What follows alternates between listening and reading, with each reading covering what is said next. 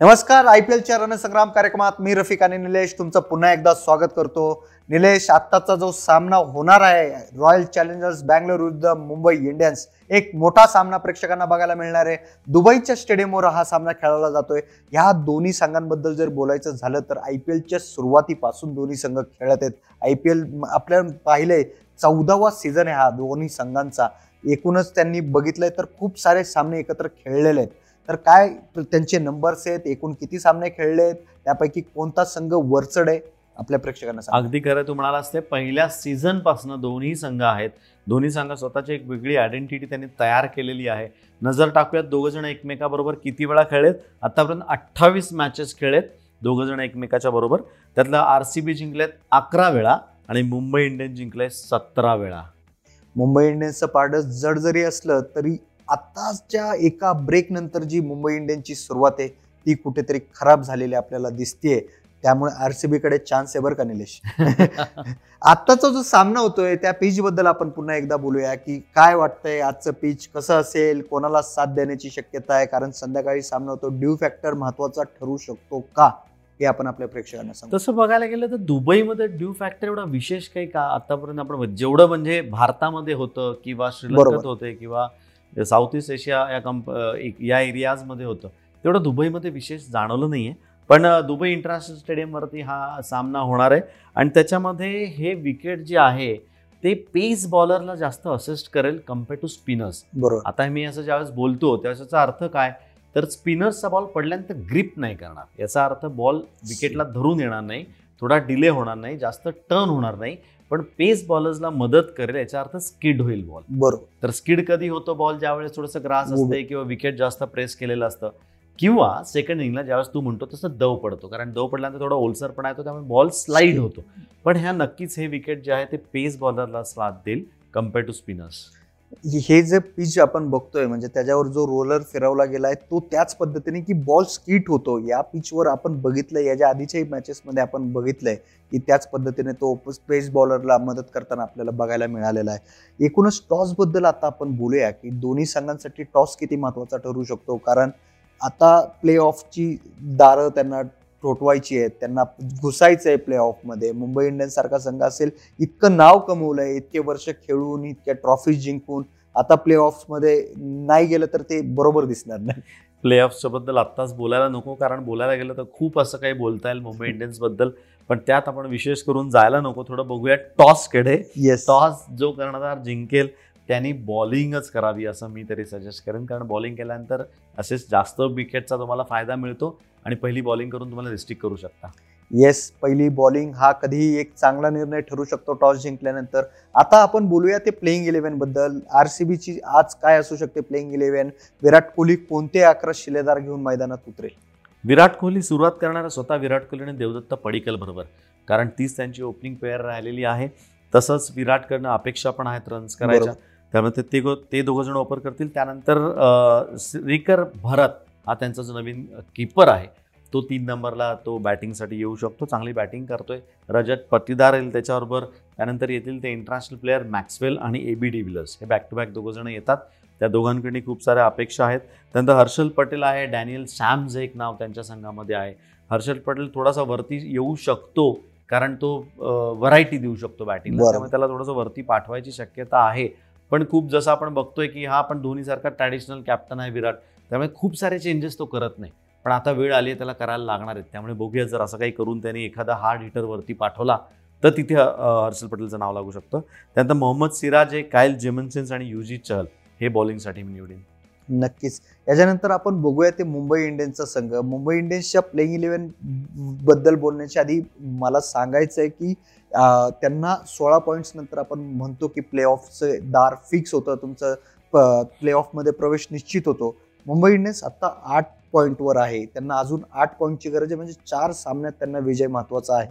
तर त्याच्यामुळे कुठेतरी प्रेशराईज नक्कीच असतील पूर्ण संघ प्रेशराईज असेल तर एक प्रेशराईज संघ रोहित शर्माकडे आहे असं म्हणायला हरकत नाही. तर काय असू शकते आज playing eleven playing eleven playing इलेव्हनपेक्षा ज्या पद्धतीने इलेव्हन खेळतायत त्याच्यावरती खरं मला वाटतं थोडंसं आपण जास्त बोललं पाहिजे मागची मॅच आपण बघितलं नितेश राणा पहिलीवर टाकत होता. आणि त्यावर मध्ये फक्त तुम्ही पाच रन मिळवू शकता. पहिल्या बॉलला चौकार मारला खणखणीत रोहित शर्मा. वा फार छान टाळाही घेतल्या त्यांनी. पण पुढचे चार बॉल तू डॉट बॉल जे गेलेले आहेत तिथे सिंगल डबल खेळू शकत होतो. कॉन्फिडन्स कुठेतरी कमी आहे असंच मी म्हणेल या संघाचा. कारण जर नितेश राणासारखा गोलंदाज तुम्ही पहिली ओव्हर खेळताय तर तुम्हाला पहिल्याच बॉलला जर तुम्ही चौकार त्यात मारता तर कॉन्फिडन्स शुड बी इतकाच काय हाय पाहिजे होता. त्यानंतर ते मॅच हरतायत. मग कुठेतरी गणित हे नक्कीच चुकलेलं आहे. याच्याबद्दल वादच नाही. परत एकदा नजर टाकू काय अकरा होऊ शकतात त्यांचे. मुंबई इंडियन्सचे सुरुवात परत करेल रोहित शर्मा डिकॉक दोघंजणं ठरवलेली जोडी राईटरी लेफ्टी कॉम्बिनेशन सुंदर सुरुवात करतात. सूर्यकुमार यादव याच्याकडनं खूप स्कायच्याकडनं स्काय एवढं अपेक्षा आहेत पण तो काही करत नाही आहे दोन मॅचेस आपण बघितलं काहीच ॲब्सोल्युटली काही होऊ शकत नाही त्याच्या बॅटमधनं रन्स यायला पाहिजे ते येत नाही आहेत त्यांनी आता करणं खूप गरजेचं आहे. कारण पुढच्या वर्षी परत मी म्हणतोय की सगळ्यांना बिडिंगमध्ये यायचं आहे काही. टेन प्लेअर असतील तेवढेच असतील. दोन टीम पण वाढणार आहेत. जर सुरुवाला आपलं स्टँडर्ड वरती घ्यायचं असेल स्कायला आणखीन स्काय एवढं मोठं व्हायचं असेल तर त्यांनी आता रन्स करणं हे खूप गरजेचं आहे. बरोबर. बिडिंगमध्ये याचा कुठेतरी फायदा होऊ शकतो. आणि जास्त मॅच आता राहिलेला नाही आहेत त्याच्याकरता. त्यानंतर ईशान किशन हे पण नाव चांगलं आहे. लेफ्टी बॅट्समन ऑप्शन आहे. पण ईशान किशन सुद्धा काही विशेष करताना दिसत नाही आहे त्यानंतर येतो तो कायरन पोलार्ड. पोलार्डनी वीस बावीस रन्स केल्या होत्या कुठल्या होत्या? तो तशाच पद्धतीने बॅटिंग करतो. त्यामुळे त्याला तेच तोच नंबर त्याचा तोच आकडा चांगला आहे. सौरभ तिवारी देखील एक लेफ्ट हँडर यांच्याकडे आहे. ईशान किशन सौरभ तिवारी हे लागोपाठ बॅटिंगला येतात. पण सौरभ जास्त सेटल झाला आहे बॅटिंगमध्ये असं आपण बघितलेलं आहे. त्यानंतर कुणाल पंड्या आहे. कुणाल पंड्याच्या बरोबर त्याचा जोपर्यंत भाऊ मैदानात नसतो तोपर्यंत तो काही करतो असं मला वाटत नाहीये. हार्दिक पंड्या फिट झालाय फिट झालाय फिट झालाय आपण असं ऐकतोय. खरं बघायला गेलं तर तीन आठवडे चार आठवडे हार्दिक पंड्या काहीच क्रिकेट खेळला नव्हता. बरोबर. श्रीलंकेनंतर त्याला रेस्ट रेस्टच आहे. म्हणजे मी दुसरा शब्द वापरणार होतो पण तो मी वापरत नाही. त्याकरता आपण म्हणूया की रेस्टच आहे. त्या रेस्टचा त्यांनी फायदा करून घेतलेला नाहीये असं दिसतंय. जर तो आता सुद्धा इंज्युअर्ड आहे तर ही टीम त्याला कुठे न्यायची किंवा टीमला ह्याला कुठं न्यायचं आहे ह्याच्याबद्दल थोडासा वाद होऊ शकतो. त्याला मी परत संघात मला खरं बघायचं आहे बघूयात आज तो खेळतोय का नाही. पण कुणालनंतर मी ॲडम मिलनचं नाव घेईल. एक चांगला बॉलर आहे. उत्तम गोलंदाजी करतोय. राहुल चहर देखील यांना एक उपयुक्त स्पिनर सापडलेला आहे. चांगल्या प्रकारे त्याला वापरतायत देखील. पण. चारच ओव्हर असतात. चोवीसच बॉल असतात. त्याच्यामध्ये तो किती करणार बिचारा? हाही एक मोठा प्रश्न आहे. जसप्रीत बुमराह आहे बुमराहनीच मागच्या वेळेस तीन विकेट घेतल्या होत्या बाकी विकेटच कोणाला पडल्या नव्हत्या. त्या तिन्ही त्यानेच घेतल्या होत्या. त्यामुळे त्याच्याबद्दल काही बोलून फायदा नाही आहे पण ज्यावेळेस बॉलिंग चेंज होत आहेत ज्या पद्धतीने सगळं एकंदरीत चाललंय फिल्डिंग असेल बॉलिंग चेंज असेल ते कुठेतरी मुंबईसाठी क्लिक होत नाहीये. हे एवढं मात्र नक्की खरी. आणि त्यानंतर ट्रेंड बोल्ट आहे नवीन बॉलसाठी. मी जसं म्हणतोय परत हार्दिक पांड्या संघात दिसायला पाहिजे. तो जर आला तर परत हे लोक तीन फॉरेनर्स घेऊन खेळतील कारण इंडियन त्यांच्याकडे जास्त असतील. पण हार्दिक पांड्या असायला पाहिजे. नक्कीच.